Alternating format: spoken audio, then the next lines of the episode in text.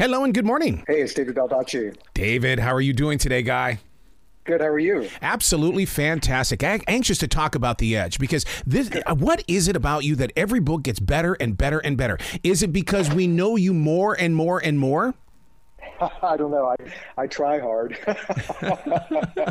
and yet, when I'm reading, you don't make it look like you tried hard because we're experiencing it as if it's happening in the moment of now. You design very good pictures in our imaginations.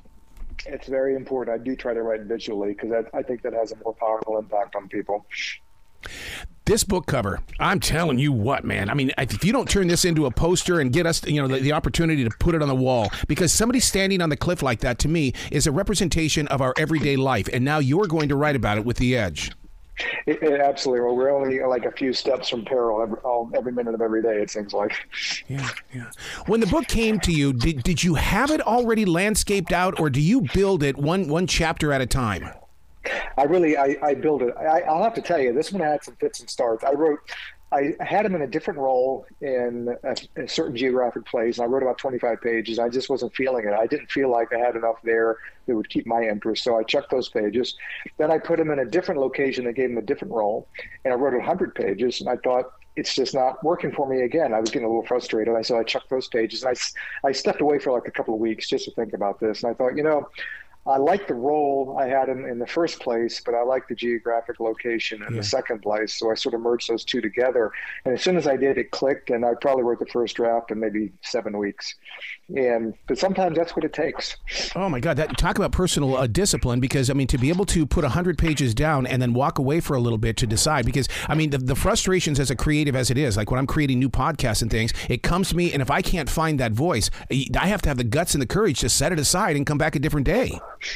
You do because you feel like, oh my God, I'm wasting all, all of that material. But then you have to realize that you're going to just keep wasting time, which is even more valuable than the material. So it's able to cut cut your losses and move on because what you want to do is get to the point where you feel energized, crystallized, and motivated about where you're either building a podcast or, or a book.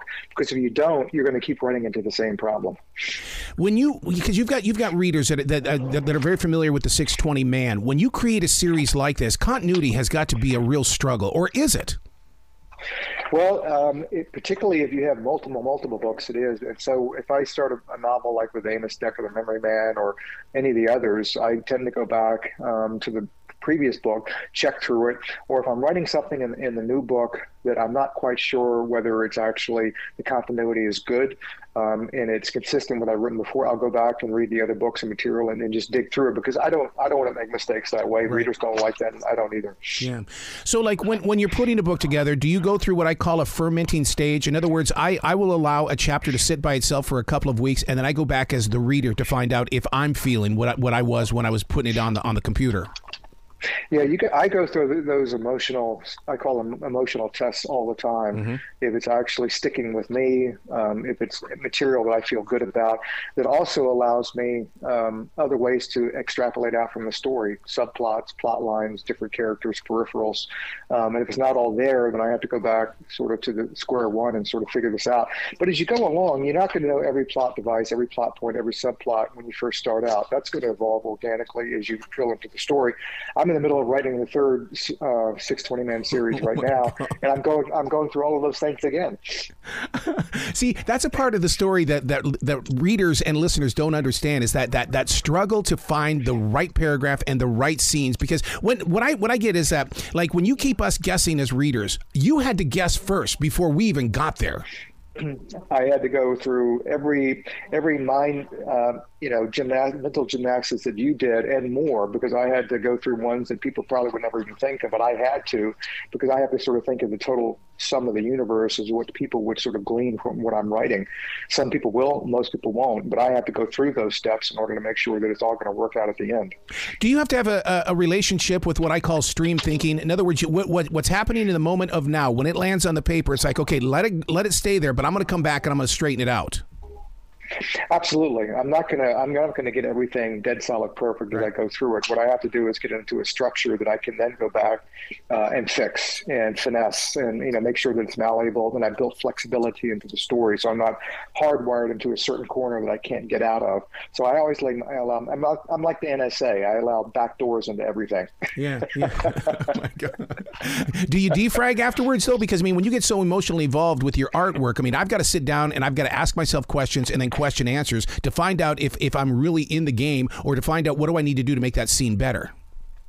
I, I do that all the time. I'm always challenging myself because I, I, feel like every scene can be better, every word can be better, um, everything that I write can yep. be better.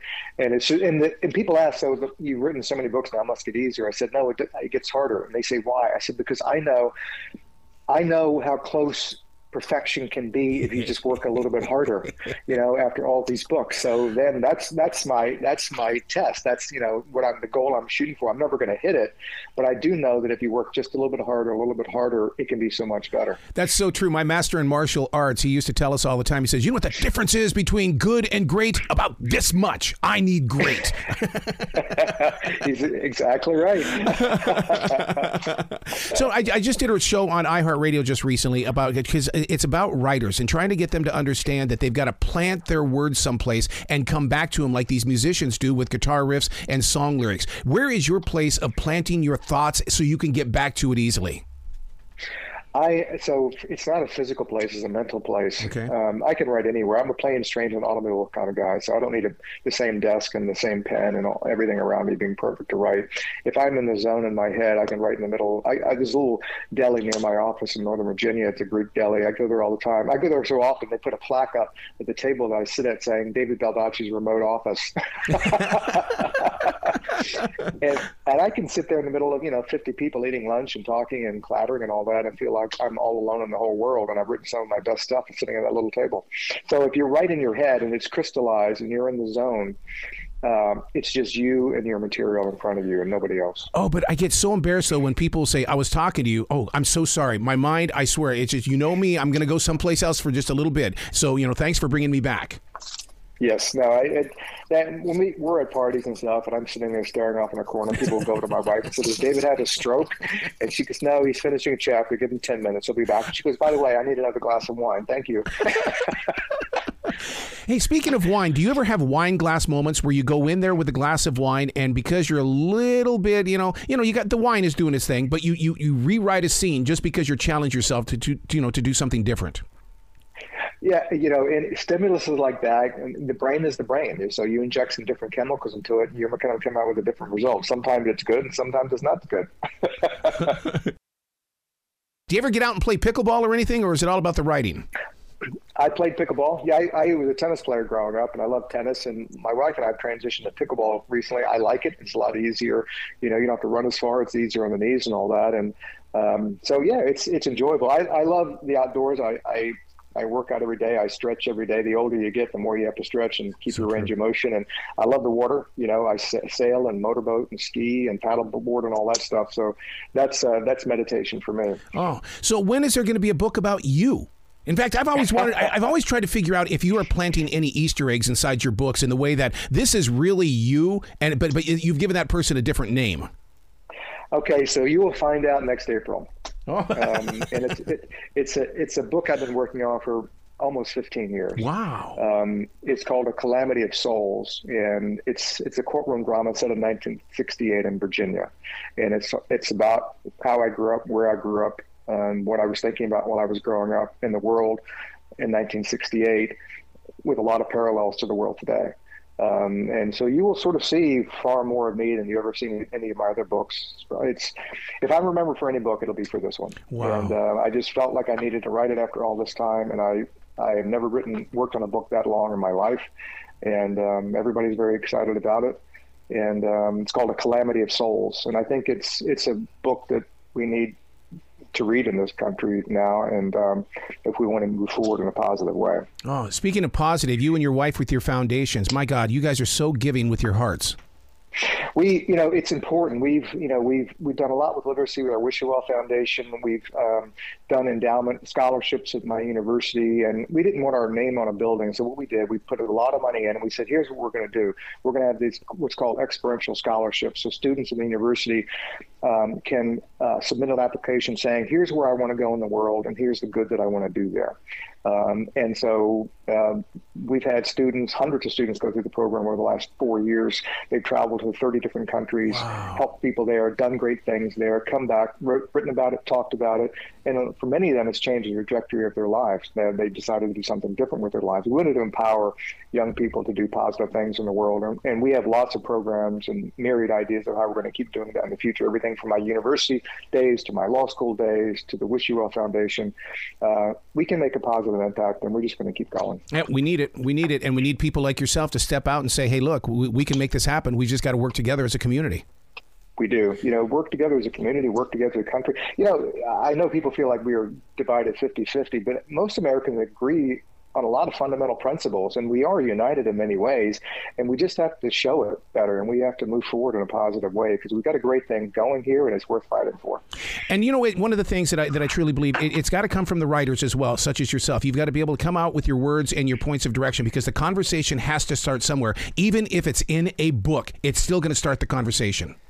I totally agree with you on that. And uh, books, you know, I, I, I um, some other authors and I have banded together to help push back against book banning. I was on the Ali Velshi show on MSNBC talking about book banning, particularly in Florida. And, um, you know, books saved my life. I, drew, I grew up in Jim Crow America where the hmm. world was totally segregated. And I, I books and libraries saved my, my life, my world. It made me who I am today, which is a far better person than I might have turned out, but for books and, and reading in my life. And, you know, I talked about it. What's the point of having people want to have books that are vanilla, that don't challenge anybody, don't make anybody uncomfortable? What's the point of vanilla. If every book is vanilla, what's the point of yeah. having books? Books are supposed to make you uncomfortable. Books are supposed to challenge you. Books have changed the world in really positive ways and will continue to do so. So, um, you know, you, you go against books at your at, at your peril because books really are what makes us human. Yep, yep, yep.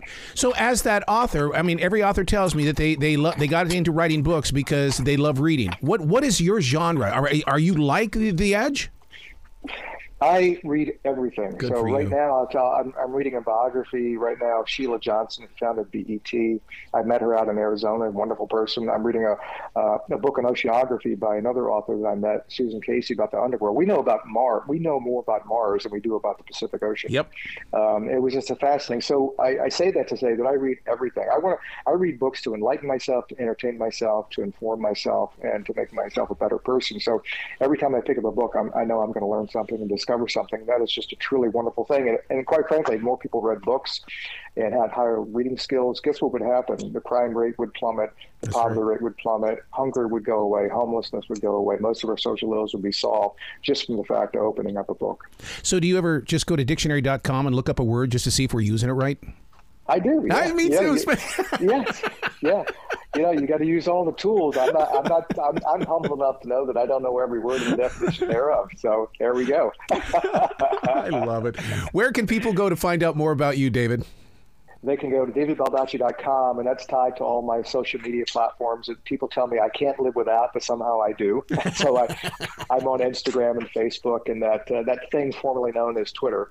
So, uh, and you can also go to my my foundation, it's wishyouwellfoundation.org. That'll tell you more about the foundation as well. I love it. Please come back to the show anytime in the future. You know the door is always going to be open for you. We'll do. We will talk again. I look forward to it. All right. Next April, we'll do it. You bet. You be brilliant today, okay? Okay. Thank you very much.